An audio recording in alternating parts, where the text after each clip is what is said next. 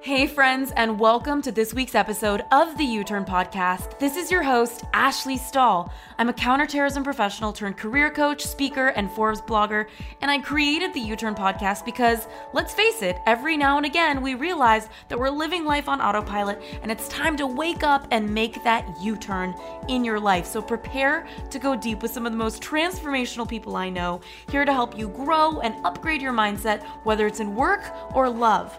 Also, be sure to stick around for the end of every episode where I'm going to reflect on the conversation and offer actionable coaching insights to have a real impact on your life.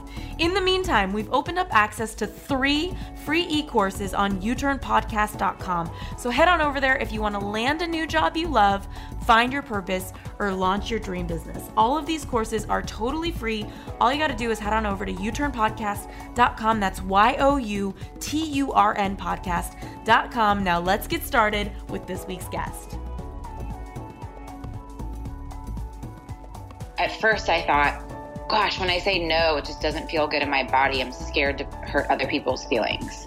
So I came from a place of people pleasing and then therefore putting other people before myself, which eventually led to some burnouts. But I don't even want to go on in that direction. It's strictly for think about what the word no means to you and why do we have a hard time saying it for those that are listening that could be going through this. And what's happened for me recently is that no is loving yourself and it's also loving the other person. It's giving them that permission to fail fast instead of stringing them along or telling them yes to something that you really don't want to do or you really don't think is aligned for them. That's not a, a, place of love. That's a place of taking. That's a place of being scared to hurt someone's feelings. But then ultimately, you're holding yourself back and you're holding them back.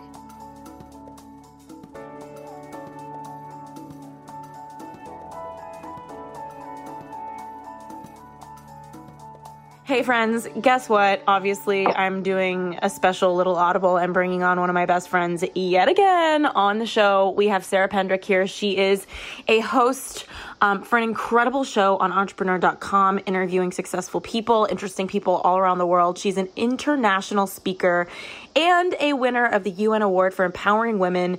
And in my personal opinion, she's a really good time and a magical person on Instagram to be following at Girl Talk Network. And I wanted to bring her on to talk about how to create your own stage and become a professional speaker because if there's anything I've watched Sarah do, it's have a lot of grace in being who she is and um, a lot of success in creating her own stage to become a speaker and her own platform. And I know a lot of you, whether you're a business owner or not, want you have a message you want to get out there, and whether you want to monetize it and create a business off of it, or you just want to get it out there, um, it means something to you. So I figured we could bring Sarah on. Um, and you know, like I just said before we started recording, like Jesus take the wheel. Let's hope we can get somewhere. oh she's like my best friend. This is gonna be too fun. Um, Sarah, hi. Thanks for coming on to this thing with me. oh my gosh, just that in itself is like awkward. I, I know, right? It's like so awkward. It's like, what do we do on a podcast? Like, we're ready to have a good time, and it's not necessarily in the form of this interview. Right. But it's going to be amazing. We're it's going to be amazing. Um, those of you who don't know, you probably do see me with her all the time. Sarah, she's like a yes woman. So my the nature of our relationship, what would you say, Sarah? It's like we just rage. Yeah, I mean, we're legitimately soulmates, yeah. and I, I am a yes person in general. But even when you, I was actually on a podcast recently, and they were, I was talking about you because I was talking about how I sometimes have an issue being direct, and you were like, "Hey, practice with me." Mm. Just, yeah, but I just say yes to you all the time. You just bring that out of me. So yeah, but sometimes you're in your thing where you like don't want to ask for what you want, and I'm like, it's time, practice, write it That's down. True. Yeah. Well, let's even start with that because I think you. One of the things I know, just having you as like a best friend, is like you are very generous. You go out of your way, and I think a lot of people listening they say yes, and it's from for two reasons. One, because it's a yes for them, and other times because they're scared to say no.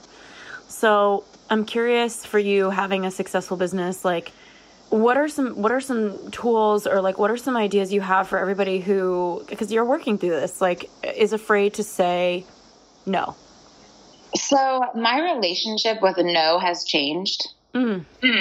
For a while and it's going to be something it's like a shadow part of me right? Like i'm always going to be working on it. It's never going to go away but practice makes permanent. Mm-hmm. so i get to practice it and i get to change my relationship with the meaning of no.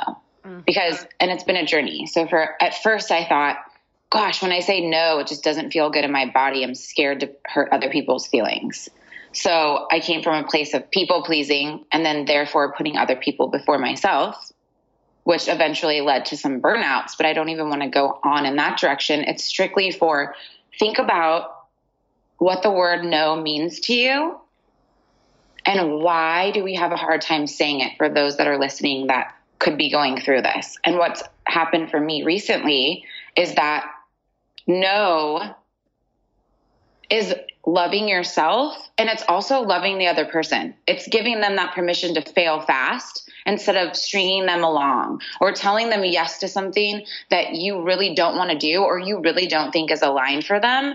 That's not a, a, place of love. That's a place of taking. That's a place of being scared to hurt someone's feelings. But then ultimately, you're holding yourself back and you're holding them back. So when I now give feedback and I get feedback and I say no and I stand up for what I know is aligned for me, I know that that comes from a place of love for myself, but also for the other person. Um, okay, so kind of interesting because you're talking about saying no, and what I've found is that, and I kind of mentioned this before to anybody listening, but a, lot of the times there's like an entire belief system we have, like which is kind of what you're saying, Sarah, about saying no. And I found that people are really buying into judgments on themselves that usually comes from their entire life. Um, around and, and usually it's a fear of losing something, whether it's like losing friends, losing respect, being seen a certain way.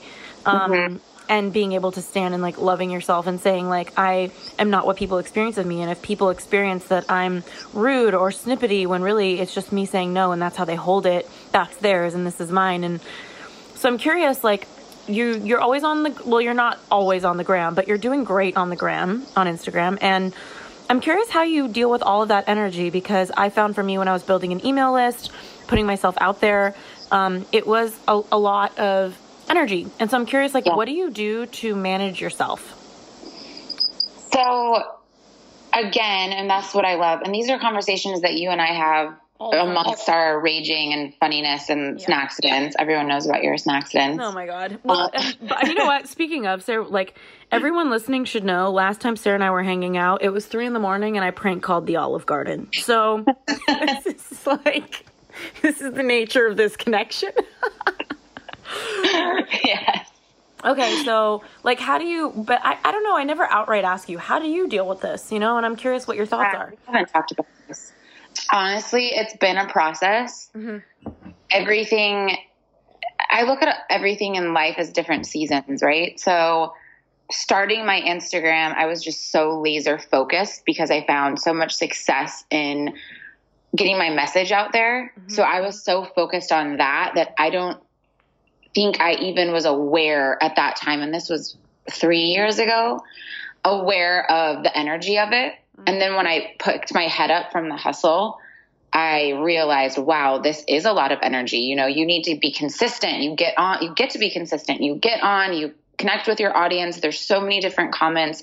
There's a whole world that it's a lot of energy and amazing. And then naturally, there's a little bit of a draining energy. Yeah. And I don't have I wish I could just say right now, like, this is what you can do to never feel this again. But it's just a constant thing that you're going to come up against. And you get to give yourself permission to, even if you, like, when you follow me on Instagram, sometimes I don't post for three or four days. Other people that are like consistent content, like, you can never not post.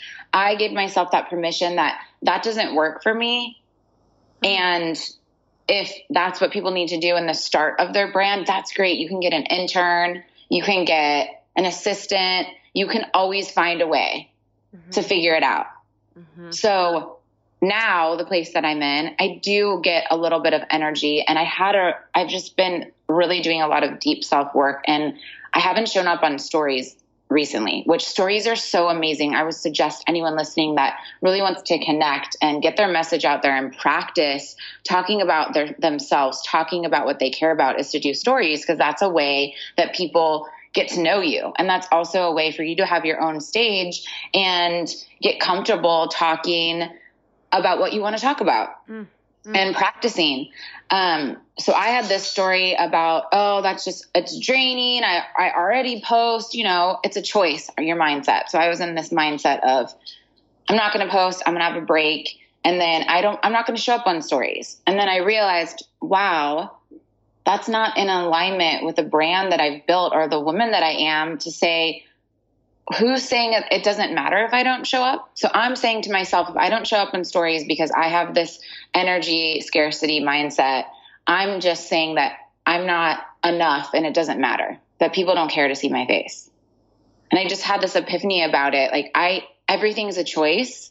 And when you're tired, you can be tired and you can rest. When you're overwhelmed, take a day off, take that time and get off social media. But the first thing that you could try is, hey, is this my mindset? Am I making this harder than it is? Same with money and abundance. Now for me, it's energy. So my new thing is realizing there is abundance of energy and I don't need to play into this story that I've played into for so long that I have to have this amount of sleep. I have to do this.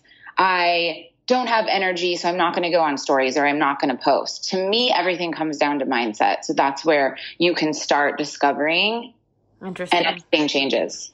In you my know, opinion, you actually kind of also like touch on something, Sarah, that I think a lot of people go through is like you have this identity for a really long time. Like you built this Instagram platform, you have live events, and it's like what happens when the identity you built, you're not that person that built that anymore. You know, like I created my e-course on job hunting and then years and years later it's like it's still a great course and I'm not the girl who built that anymore. I've grown mm-hmm. since then. You're growing a lot. So I think it's a really interesting debate of like how do you show up and honor the things you've created but also honor the person you are today. Um just interesting conversation. And and I'm curious just kind of for everybody listening for your story, like how did you get started because I know that it's not like you just posted something on Instagram and it com- it went viral and suddenly you had hundreds of thousands of people following you. So right. how does that start? Because days like today, I look at Instagram and you know me, I kind of am like befuddled by Instagram more often than not. but like I look at all of you so guys. Funny to me because you have an amazing Instagram. You show up so as you and you give so much value. So thanks. I, I, actually have never said that to you when you're like, I don't get Instagram. I'm like, I think you do. well, if you look at it, like nothing matches. Like if you look at, so Sarah and I were joking, like Sarah's Instagram is like this beautiful creation of pink and inspiration. So it's like the pink color tones. And whenever Sarah and I drive past something pink, I'm like, look, it's an Instagram location for you. Whereas for me, it's like a screenshot of like an ugly quote, but the quote is really like meaningful content, but like the backdrop is like like vomit green and like I'm just like I'm putting this on my feed.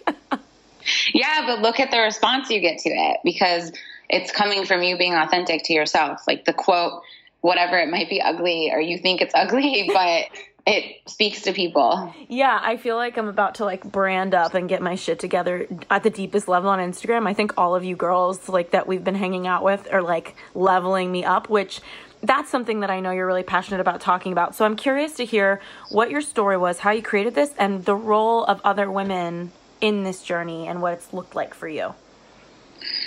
Yeah, so it's been a journey. I I love talking about Instagram and I also really really stress that I don't want people to overcomplicate it. Yeah. Because like anything it could it's a choice. It could really suck you in and discourage you. And Instagram's constantly changing. I mean, last week, remember, I was down for two days. Like, it's just, it's going to happen, such as life. So for me, it's, uh, my same tips would apply to three years later. But first, how I got started, I was just literally a maniac on a mission. I have had this idea.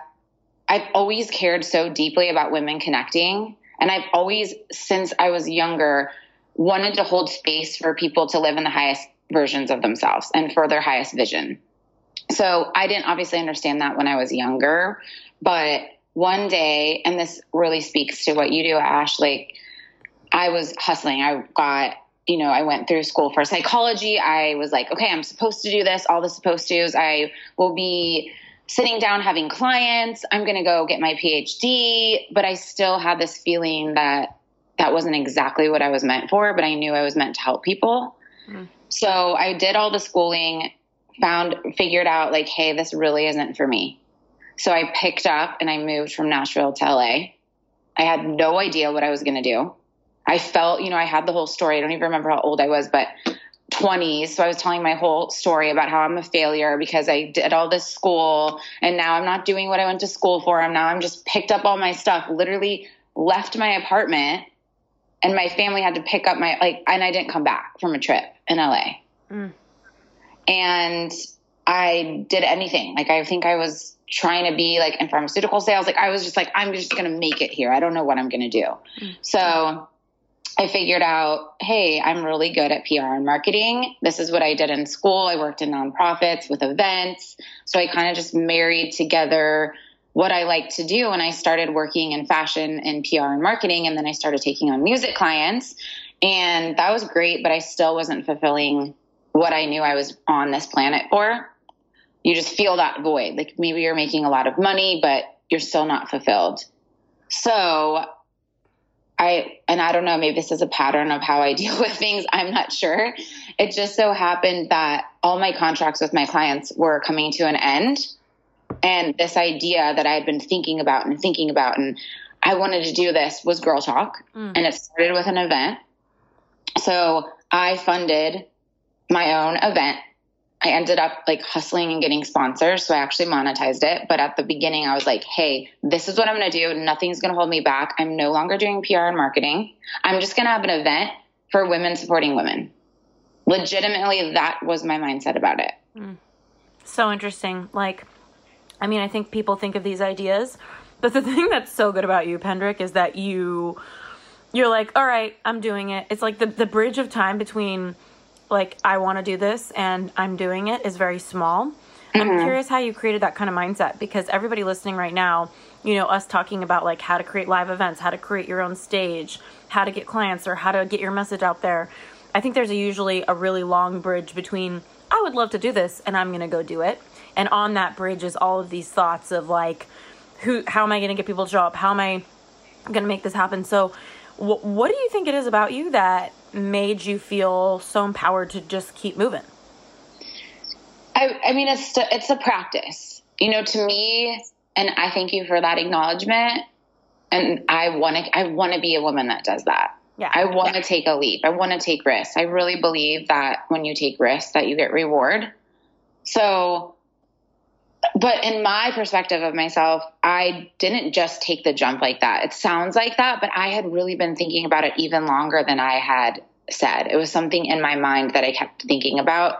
And so I'd wanted to move to LA for years. And so even the way that I just jumped and did it, I could have maybe done it a better way. Like, hey, family, um, I'm planning on moving. Let me give you some month notice. Let me get out of my apartment not just never come home. mm-hmm. But what I do now is I embrace it because I don't want to have any regrets. I don't want to live in this idea and then never make it happen and have no answers and then something happen. You know, life is a gift and you never know what's going to happen. And people always talk about what what are your regrets on your deathbed? And that's how I have this mindset that, hey, I have this download in my body for a reason. And it's a practice. Mm. Just to remind yourself and talk to yourself and be like, hey, I have this idea for a reason. How could I make it happen? Sometimes you don't you don't have to go all in. You can figure out a plan. Mm. That's so interesting. And kind of like so let's say somebody who's listening right now they're in corporate and they want to do a live event for some sort of cause that matters to them. They want to become a speaker and make an impact, or maybe they're listening right now and thinking, wow, I've never really thought about me being a speaker, but that would be really magical. Um, what are some steps that somebody could take, whether they want to turn this into a business or they simply want to get their message out there? I know we'd started kind of writing some stuff down before we started recording, and you said start with an end in mind. So I'm curious, like, what that means for you and what that can mean for anybody listening. So this is a great tool that I use for anything that I'm developing, planning, no matter what career path you're on or what you're doing in your life. It's such a great state to start from because once you know what the end in mind is, you can do anything. It seems so much easier because you know why you're doing it, you know what you want to accomplish, and then you really just fill in the blanks. It's like a map, but you're starting with the end in mind. Mm-hmm. And that's how I started with my event, which I love sharing this because the theme of my event was women supporting women. And I would go and try to get partners. I would tell women about it and people, this like, is so funny. People would ask me, what does women supporting women mean? And I was mind blown. Like, what? And now it's a viral hashtag. Wow. So someone listening that has an idea and they're like, oh, it's, you know, that's silly. No one understands it. Or people tell them, what does that mean? Go for it anyway. Mm. Because you are going to have regrets if three years later it's a viral hashtag and everyone's talking about it and you're like, wow, I should have been a part of that. I could have been a part of that. Wow, so interesting. Okay.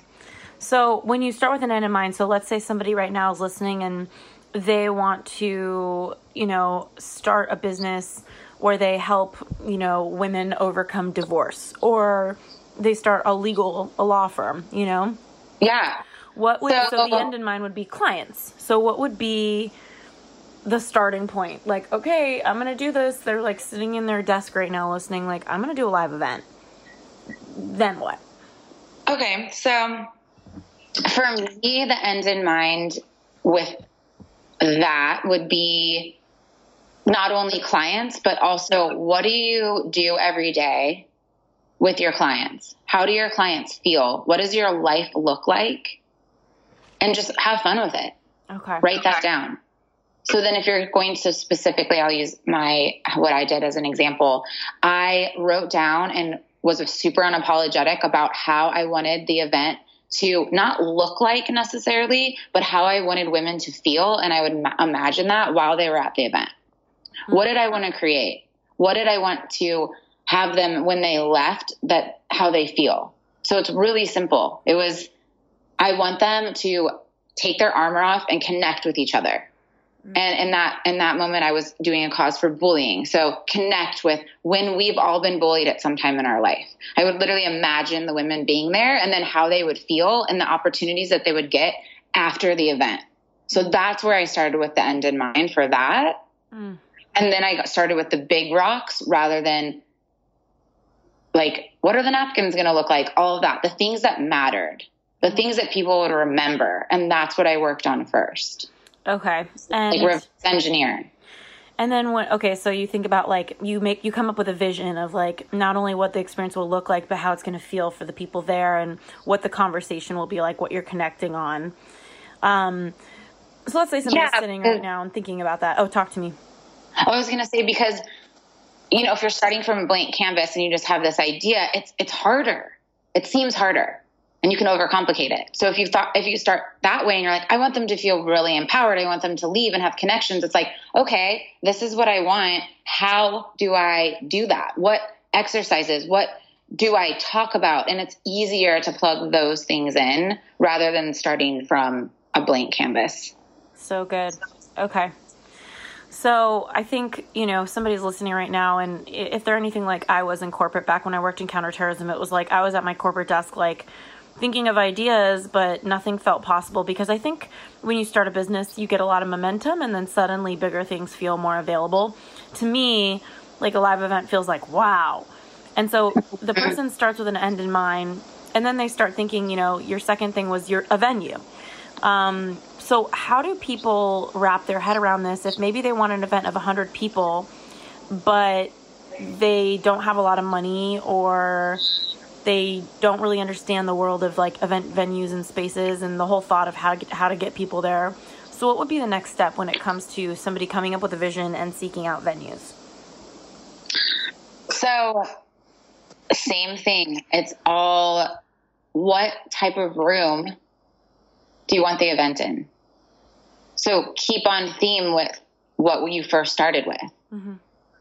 Because they're going to feel that when they're in the room. Mm-hmm. And then you research, you find the answer. You can find any answer. We overcomplicate. To me, finding the venue is the hardest because that's the most back and forth interaction. and I don't take no for an answer. I'm not just, I don't just call and say, hey, and they're like, yeah, this is the price. These are the only dates available. I do the negotiation, so that takes at least a month. Mm. Going back and forth. They can, what else can they give? How can, how can you enroll them in your cause so that they give more or they let you have more time or whatever it is? You, like I said, Maniac on a mission to make this happen. Mm. So, how? What are some things that people could consider as they're putting together their first live event and they want to enroll? The like, first of all, who's the point of contact at the venues they should be reaching out to, and how do they connect with that person in a way that inspires the venue to give more? So, this is a great question. Um, you reach out to the event coordinator. So, you go on the website, find the event coordinator where it's like events, it's going to be there. You'll find it. Again, another thing that people tend to overthink.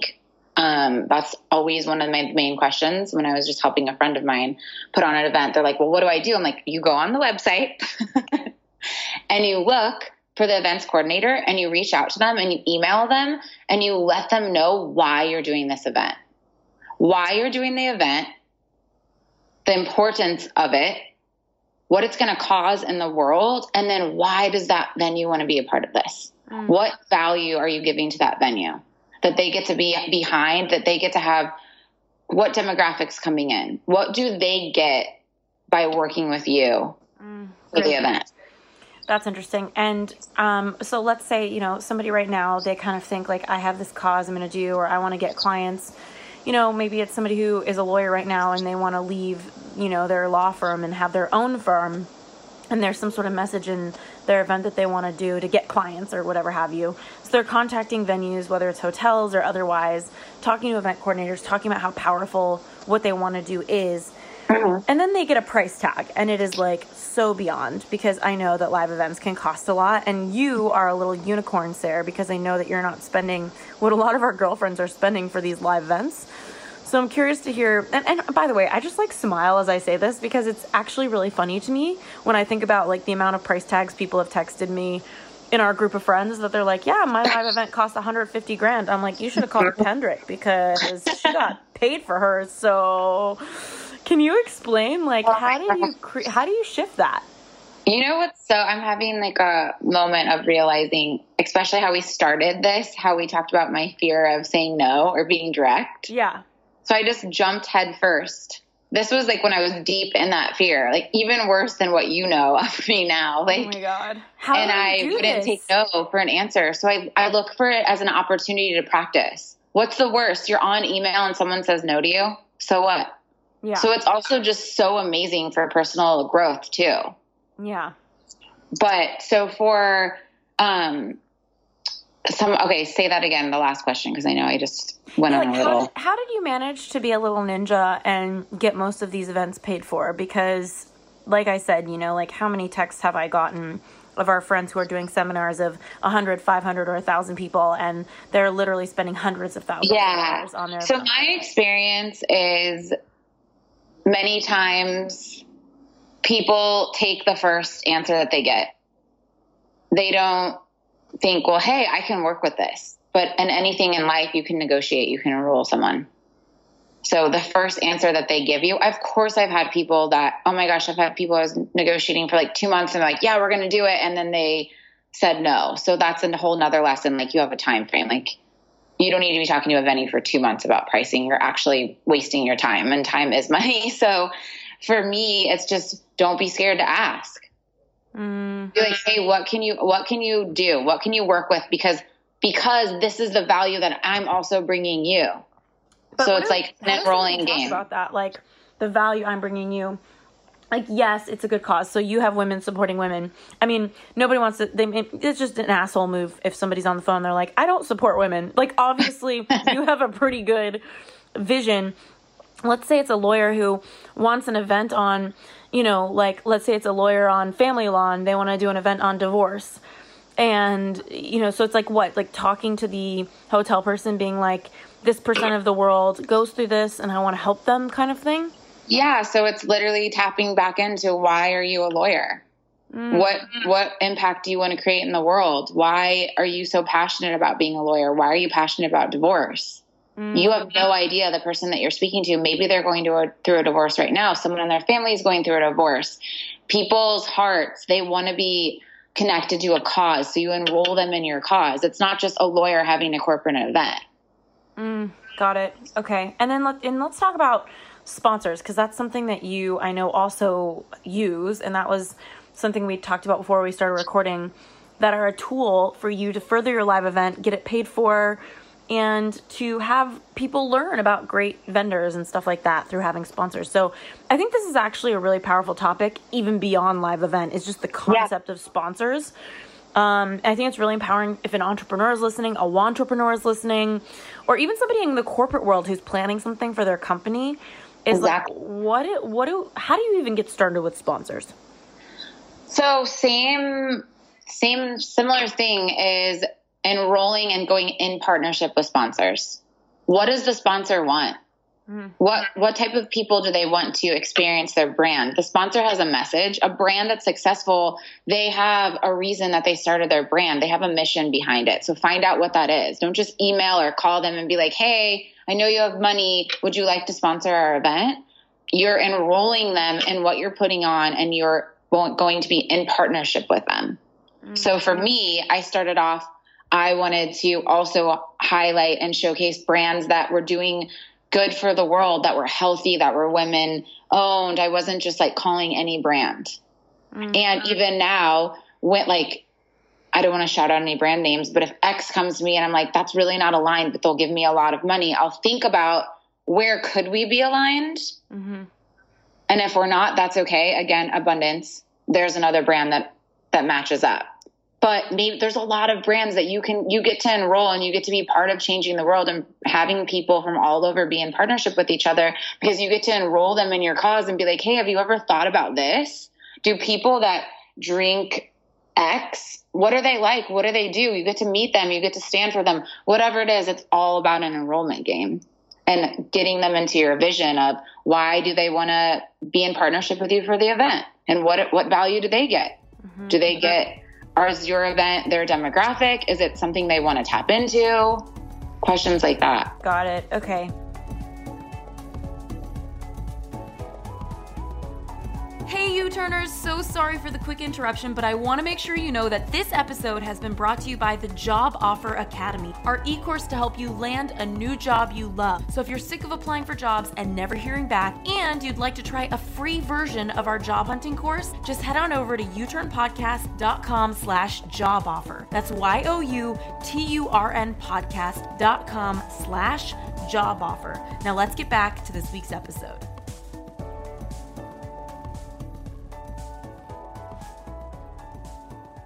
So when you're kind of thinking about these sponsors, I would feel, and you know, I was talking to somebody this weekend, and I think I've said this to you, Sarah. It's like, I think there's a level of visualization and magic that comes with being an entrepreneur, or even just an intrapreneur, somebody in the corporate world who has a really big vision for their company. But there's like this weird tipping point where it starts to feel like a delusion like Fyre Festival, you know, where it's like yeah. this is all going to happen and it doesn't. so I'm curious, kind of like for anybody listening, I can imagine right now that they've gone through these steps. So number one, they start with an end in mind. So you know, maybe we're talking right now to the lawyer or the marketing professional who wants to create a live event to get clients and they have a, a message they want to get out there you know like like let's say there's a marketing coordinator at an ad agency listening and she's like wow i would love to teach women marketing so that they could get themselves out there and i understand it so well and i would love to get clients. It's like they they really visualize they come up with the end in mind they start contacting event uh, event coordinators for venues. They really enroll them in the power of the vision and what's possible if they allow them to host the event there. Um, they negotiate as much as possible to get the best price tag. Um, and then they start talking to sponsors and enrolling them in a vision and then they're like, okay, wow, I have people paying for this. I have a venue. Holy shit. What if nobody shows up and I've got all these like vendors? You know, I, I mean, to me, I already have anxiety thinking about it. Whereas, like, God bless you, you don't. Like, you've crushed this. So, I know you were saying before we start crying, don't overcomplicate it. But the thought of attendance feels so scary to me um, for anybody listening. So, I'm curious, like, how can we give them some actionable tools and stuff okay, like Yeah.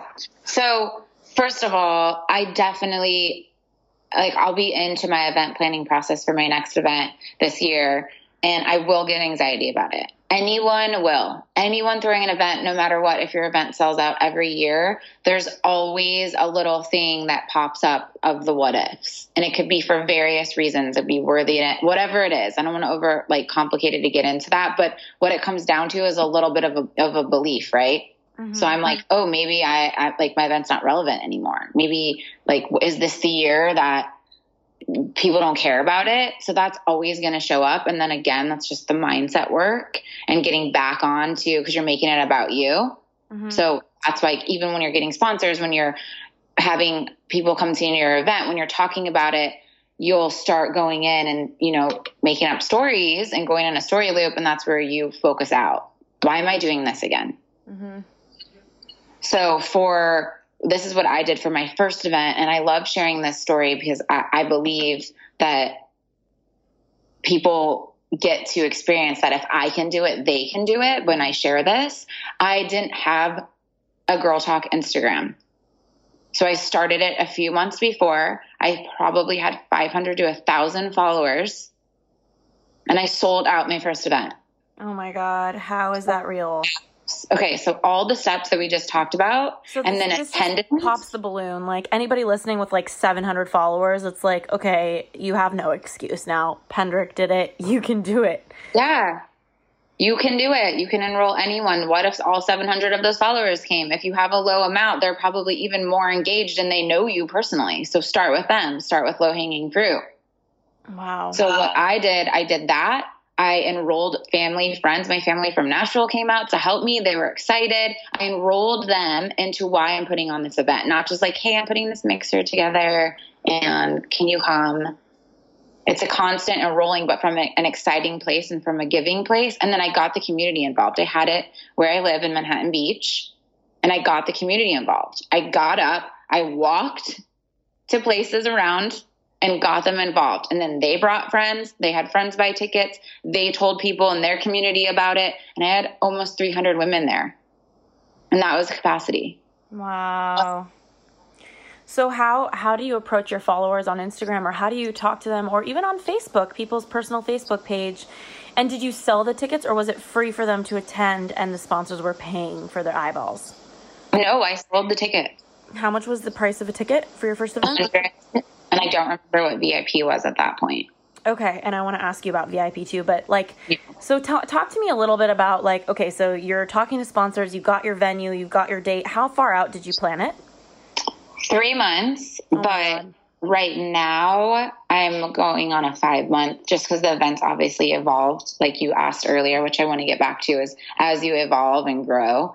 Yeah. Um, at that time, I planned, I started the planning process uh, three months before. Mm. Oh, I forgot the biggest thing. Pick a date because once you pick a date, you're in commitment to it. Mm, okay. And I mean, I know that these venues sometimes require a down payment and they can be really pricey. So I know that you can negotiate and enroll them in your vision, but you still need to make quite the payment down and before you get started with your sponsors, right? So you're mm-hmm. committing yourself to a date, you put a payment down. I mean, this literally feels like Fyre Festival to me. Like, you know, like it's like we're doing this. It's going to be the biggest thing in town. And then you got to rage. So tell me with your, you know, 500 to 1,000 Instagram followers, your Facebook, how did you communicate with people and how did you get people excited to buy a ticket? Because I think it's one thing for people to even just set aside their time, but for them to click the buy button and show up for something is really powerful. So, what is it that you think you did that really connected people to actually activating? So, I just I knew that there was a need for the, the event.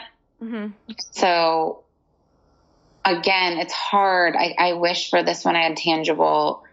It just comes down to knowing that you have that idea and it keeps eating at you for a reason because there's other people out there that want to do it. So I didn't even now when I start promoting, I'm I'm going to talk about it on Instagram, of course, but I'm also going to be personal and be emailing my list and making phone calls and talking to people and not just throwing it up because it is it is personal. Mm. It's it's a something that I want to do to bring people together to make impact. Women women thrive off connection, so I'm very very focused and passionate about why I'm doing it. And I truly believe, and I have seen this, and it's just a matter of making the choice to do it, is when you're really passionate about the event that you're throwing, you will make it happen. Oh my God. And like, I don't know, it's just so interesting to listen to you like this, Sarah, because this is definitely not my zone of genius. Like, I did one event, like I said before we started recording, and it's like 100 women showed up, but I had an email list that I had built over time doing other things. So, um, what that's some- it. Not to interrupt you, but that's actually a really good example. Is I've seen people that do have so many followers that are putting on an event and they're like, "Hey, that was it's harder to sell tickets than I thought. Like, what's going on? Do you have any advice?" And it's like because that's what they were using. In my experience, is that that's what they were using as a crutch. Yeah. Like think about Instagram stories. Like people are flying by. Like you have to constantly be loud about it for them. To, oh, I just saw her talking about this 10 times and I just realized and it was an event. So getting personal, getting out there and not just focusing, not just relying on your Instagram or on your social. So it's like sometimes people feel this false sense of security planning it because they have some sort of asset. So it's almost like it served you not to have that. Yeah, so that's on that spectrum. And then the other side is the people that don't have that, so they think they can't do it. Wow. So interesting. Chicken or the egg. Okay. Mm-hmm. So, what are some ways that people could talk to the people in their life? So, let's say right now somebody listening is like, you know what? I'm going to do an event with 50 people. It's going to be on like how to overcome your divorce. I'm in a divorce lawyer. I'm probably going to get some clients. I'm going to start a private practice off of this. And I care about this message and I want people to come. So, they're charging 200 bucks or whatever. They start talking to sponsors. Um, is there a, a group of people that's too small to be talking to sponsors? Like, or will sponsors always be interested if you have a certain level of audience? Um, so I, in my experience, I've done smaller meetups. I did for a while in my first two years of getting started, and sponsors, they want to be involved. They definitely would do trades, and you know they get to have your 50 people try their whatever it is. Mm-hmm. So they definitely would do that as far as like um in monetary terms. Um it just depends. Okay. Because what else could you offer them? You just get creative and then you get in partnership with them because you know what they want. It's like life. Mm-hmm. What do they want? Mm-hmm. What value? What are they looking for? And you create that part for your event. It's part of the process. It's part of the creation and and also you know just kind of thinking about sponsors like is there a certain point of contact that you reach out to for those who are listening right now that want to get sponsors for their live event yeah um, many times it's their pr mm-hmm. marketing mm-hmm. or sometimes all you can find is an info and you write the info and you ask who can you connect with hey i have this amazing event that i'm doing um, it would be really valuable for x who do i talk to or you dm mm. Jeez. Okay. And when you are talking to people about your passion, I can imagine somebody with like 500 to 1,000 followers, they're posting about it, they're doing stories about it, and maybe they're not hearing anything. What are some things they could do to tip the needle where people suddenly start responding to them? Social media wise? Yeah. Say, and it's all an enrollment game. So it's the same as if you would ask Bucci about content, right? Like, mm-hmm enroll them into it. You post about it and you grab their attention as to why they would want to even go to something like that. So it's not even about the event, like, hey, on April 23rd, we're having this event called blah, blah, blah. You first get their attention about why are they craving something like this. So you do content to get grab their attention. Maybe they see it a third time and they're like, oh, okay, I should be at this event. This is the third time that I've seen it. It's also having patience to know that people really do need to see something a few times before they pull the trigger. And I do believe in urgency. I definitely believe in urgency, especially if you're throwing events in cities where there's so many things going on. Mm-hmm. So early bird, um, whatever it is. Mm, some, some slight of urgency and FOMO. I will always believe in urgency and FOMO. okay, so meaning like, you know, early bird pricing, like what are some ways that you create urgency?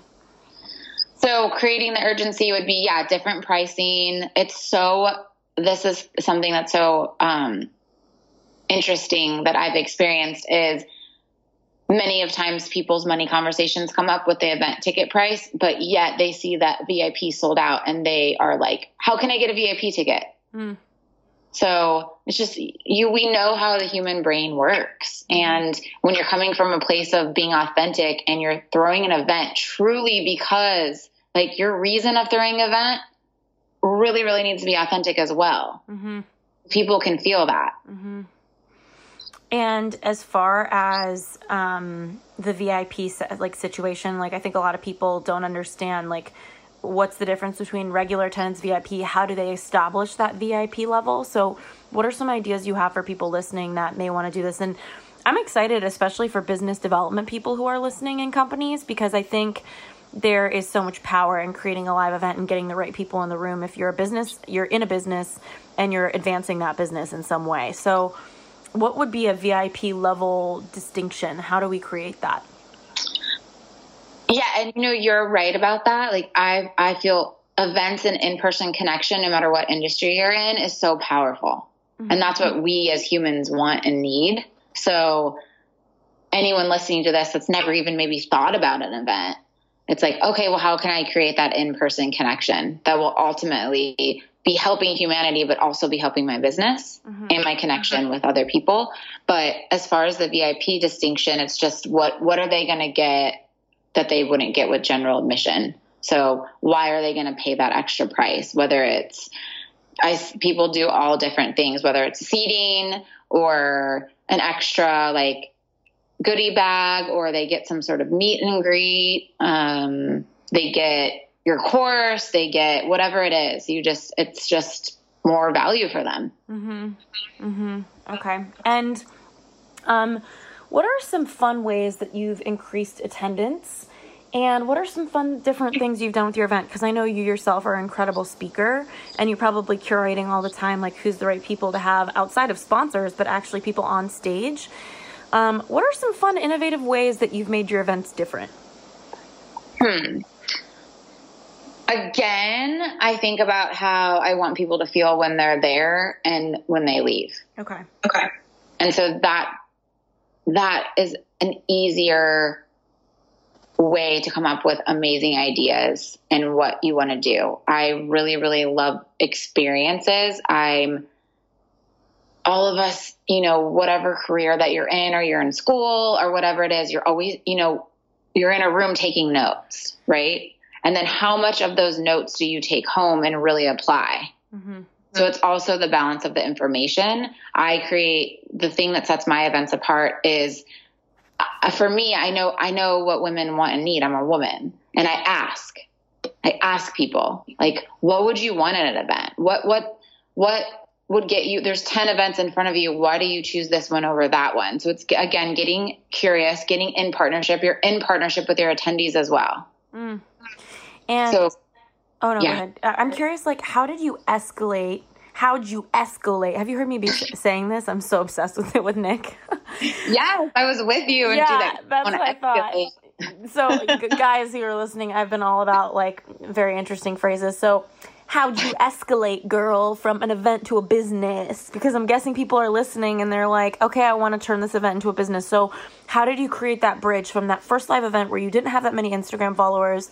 You enrolled people in your vision, you got the sponsors, you got the space, you went insane in like a three month period. God bless you, Sarah Pendrick. and now you want to turn it into a business because you really care about whatever it is that that message is that you put out there. For you it was women supporting women. For other you know for the lawyer listening that does divorce like she wants to help people bounce back and be protected in the wake of their divorce. Or you know maybe it's the tennis instructor that wants tennis clients and they want to do an event on the power of physical exercise. Like whatever it is how do they then turn that into a sustained business so for me, a great thing that I definitely did not do at my first event, but I learned is to have something to enroll them into after. So whether it's a program or another event or a membership, um, a chance to work with you because they're in it and they see the value and they're excited and they can go home and two days later they lose the momentum or whatever it is. So it's really, really great to also have something that they can get enrolled to at the event. Okay. Okay. So selling at the event.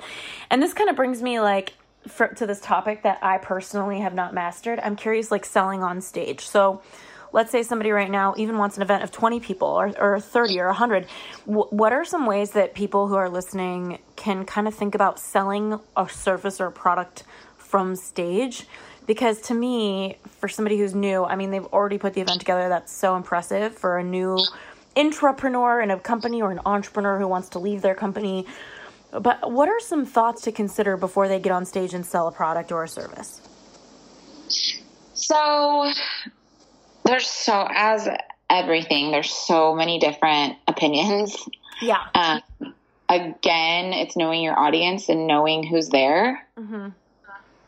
i remember getting advice from a male perspective of selling on stage and it was a very urgent urgent drive. You're not going to get it till this and i do believe in urgency but it didn't align with the energy that is of me. So if I'm going to be on stage doing something that doesn't feel authentic to me, then I'm not going to enroll anyone into the next level that I have planned for them that comes after the event. So it's really thinking about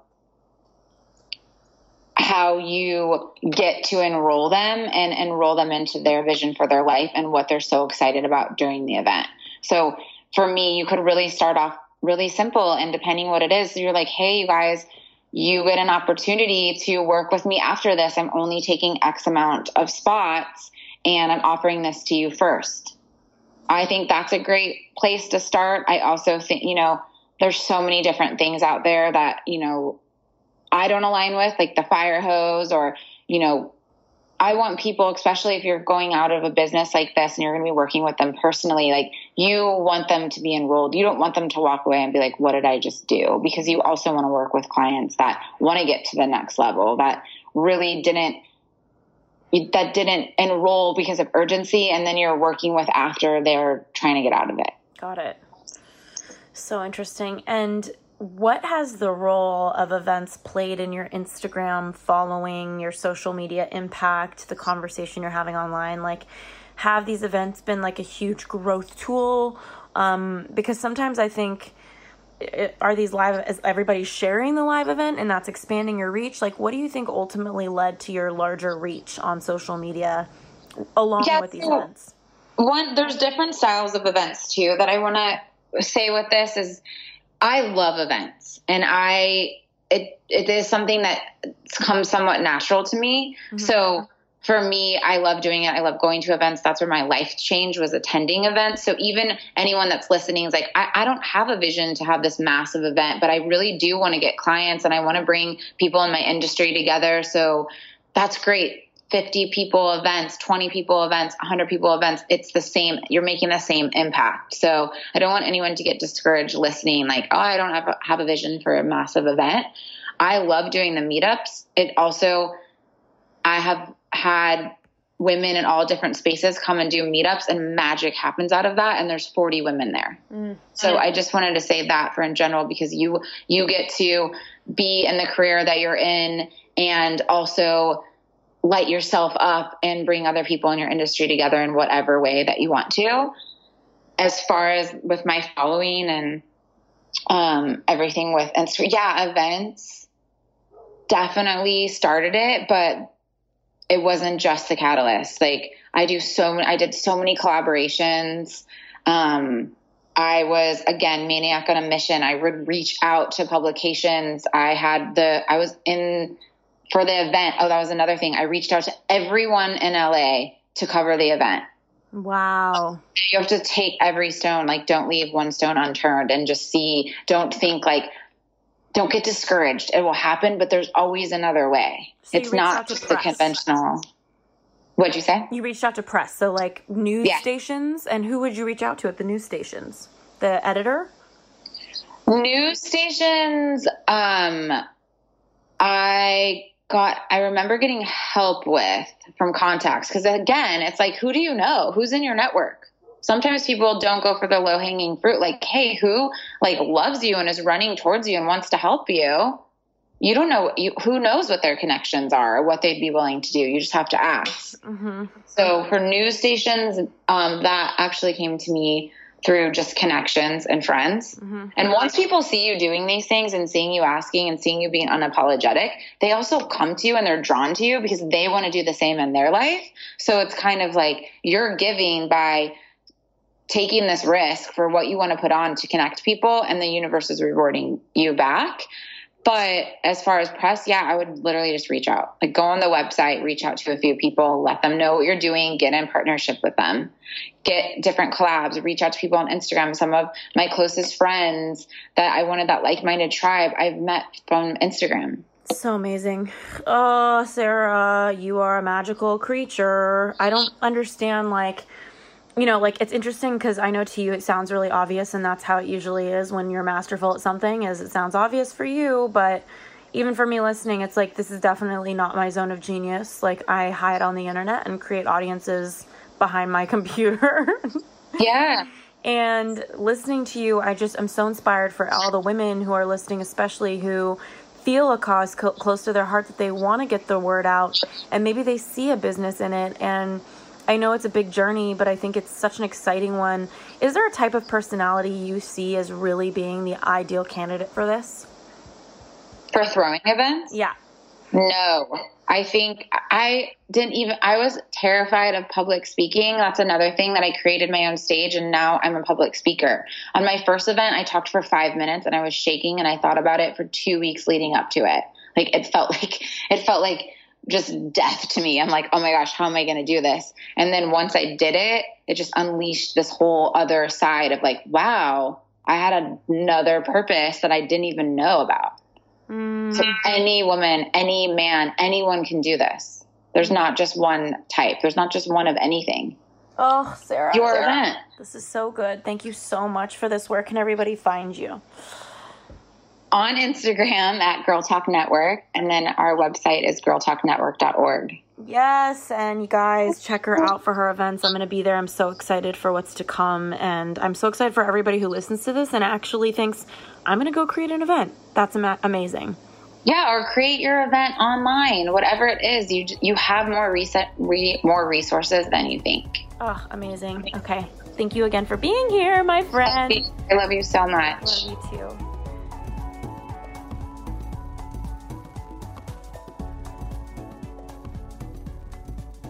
Hey guys, it's Ash here. Just thinking about this post episode conversation with Sarah Pendrick, and it brought up so much for me because, you know, Sarah's a really close friend, and like a handful of my girls, she's an influencer on the gram. And I don't know, that's it's, I've been having all these breakthroughs lately about how much I'm not wanting to be that. And when I say that, it's like, I have no judgment on, you know, having an audience on Instagram and all of that. And if that happens for me in my journey, just as it makes sense with my book or the things like this podcast, that's really cool. But I'm noticing how much lately I've been tapping into who I really am, my essence.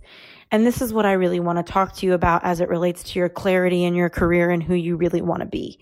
Um, because as you're hearing Sarah Pendrick talk about how often she posts and the way she navigates being an influencer, it's like that's her world.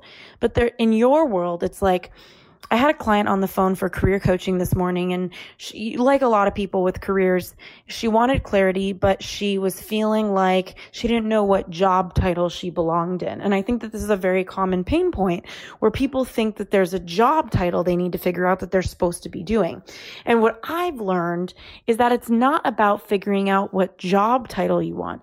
It's about figuring out your essence, who you really are, what you're really great at, where your natural talents are and understanding that there are thousands of different jobs that could suit that and that careers are not one straight line, but they're a wobbly, wiggly, everywhere line, but ideally they're going upwards. You're always going up and that opportunity is there for you as long as you're honing your skills. And when I think about my own essence, I think about the fact that I love communicating, that I love people, that one of my core values is connection, that one of my core values is growth. And um, when you think about communicating, people, connection, growth, that can look like a lot of things. That could look like an author, which is what I'm up to. That could look like a podcast host, which is what I'm up to. That could look like a speaker. That could also look like the head of a business development team at a company. That could also look like a talent agent. There's so many things I could be doing, but it starts with really getting clear on what's your essence? Like, where do you, what skills are you using that bring you to life? And really getting clear on that and not being afraid to own that. And one of the things that I'm letting go of the fear of owning right now is the truth that I identify as a creative. Um, and I started to get more clear on this when I was out in the Middle East um, back in April with 50 different TV executives and TV show writers. And for the first time in a long time, I was on a trip with people in business that weren't in my coaching self help space. And it becomes so isolated and I kind of forget like people are not up to this. And so for the first time in a group of business owners or TV writers or whatever, I was the first and only self help writer in the group. And I remember, you know, just identifying with these people in the group in a way that my friends haven't identified with me or haven't connected or understood me. And I kept asking myself, what is it? And I realized it's a part of their essence that my essence knows too. And that part of them is like extraordinary creativity. They're very imaginative. They're very visual, um, visual, like they see things and they turn it into TV shows. And I see the world in that way too. And so one thing I've been experimenting with is turning YOU Turn book into a movie and meeting with with talent agents to work on that because I'm just so hungry to express myself. And that's what I think life is about for me is self expression. And so a couple questions I want to leave you with at the end of this episode is what is your essence? And so really start to write down like what are the things that are your essence and all the different careers you could be up to just so that you have it in your awareness. And secondly, um, what would it look like? If you really owned that and really played with it? What would you do if you could really, really play full out with your essence and you gave yourself permission? So, you know, just some thoughts in my head. I am in my house walking in circles, avoiding my book right now because I'm in such deep writer's block that I figured why not record nine post episode com- um, thoughts instead of writing a chapter five of my book. So that, thank you for joining me in my quest for resistance and deep thoughts. I'm so grateful for you. And I hope you remember you're so much bigger than the box that you tend to maybe put yourself in and that your essence is timeless. It's expansive and it can fit so many boxes. Um, so free yourself up, give yourself permission. And I can't wait to connect with you soon.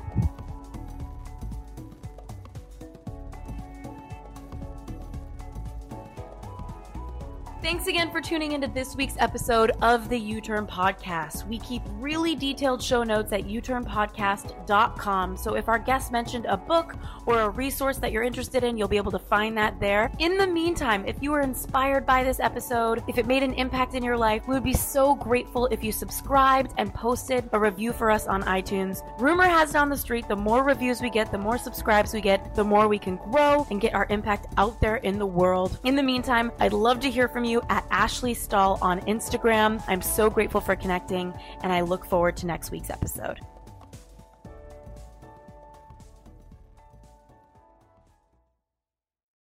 This episode is brought to you by the Yap Media Podcast Network. I'm Hala Taha, CEO of the award winning digital media empire, Yap Media, and host of Yap Young and Profiting Podcast, a number one entrepreneurship and self improvement podcast where you can listen, learn, and profit. On Young and Profiting Podcast, I interview the brightest minds in the world and I turn their wisdom into actionable advice that you can use in your daily life. Each week, we dive into a new topic like the art of side hustles, how to level up your influence and persuasion, and goal setting. I interview A list guests on Young and Profiting. I've got the best guests, like the world's number one negotiation expert, Chris Voss, Shark Daymond John, serial entrepreneurs Alex and Leila Hormozi, and even movie stars like Matthew McConaughey. There's absolutely no fluff on my podcast, and that's on purpose. Every episode is jam packed with advice that's going to push your life forward. I do my research, I get straight to the point, and I take things really seriously, which is why I'm known as the podcast princess and how I became one of the top podcasters in the world in less than five years. Young and Profiting Podcast is for all ages. Don't let the name fool you. It's an advanced show. As long as you want to learn and level up, you will be forever young. So join podcast royalty and subscribe to Young and Profiting Podcast, or YAP, like it's often called by my YAP fam, on Apple, Spotify, Castbox, or wherever you listen to your podcasts.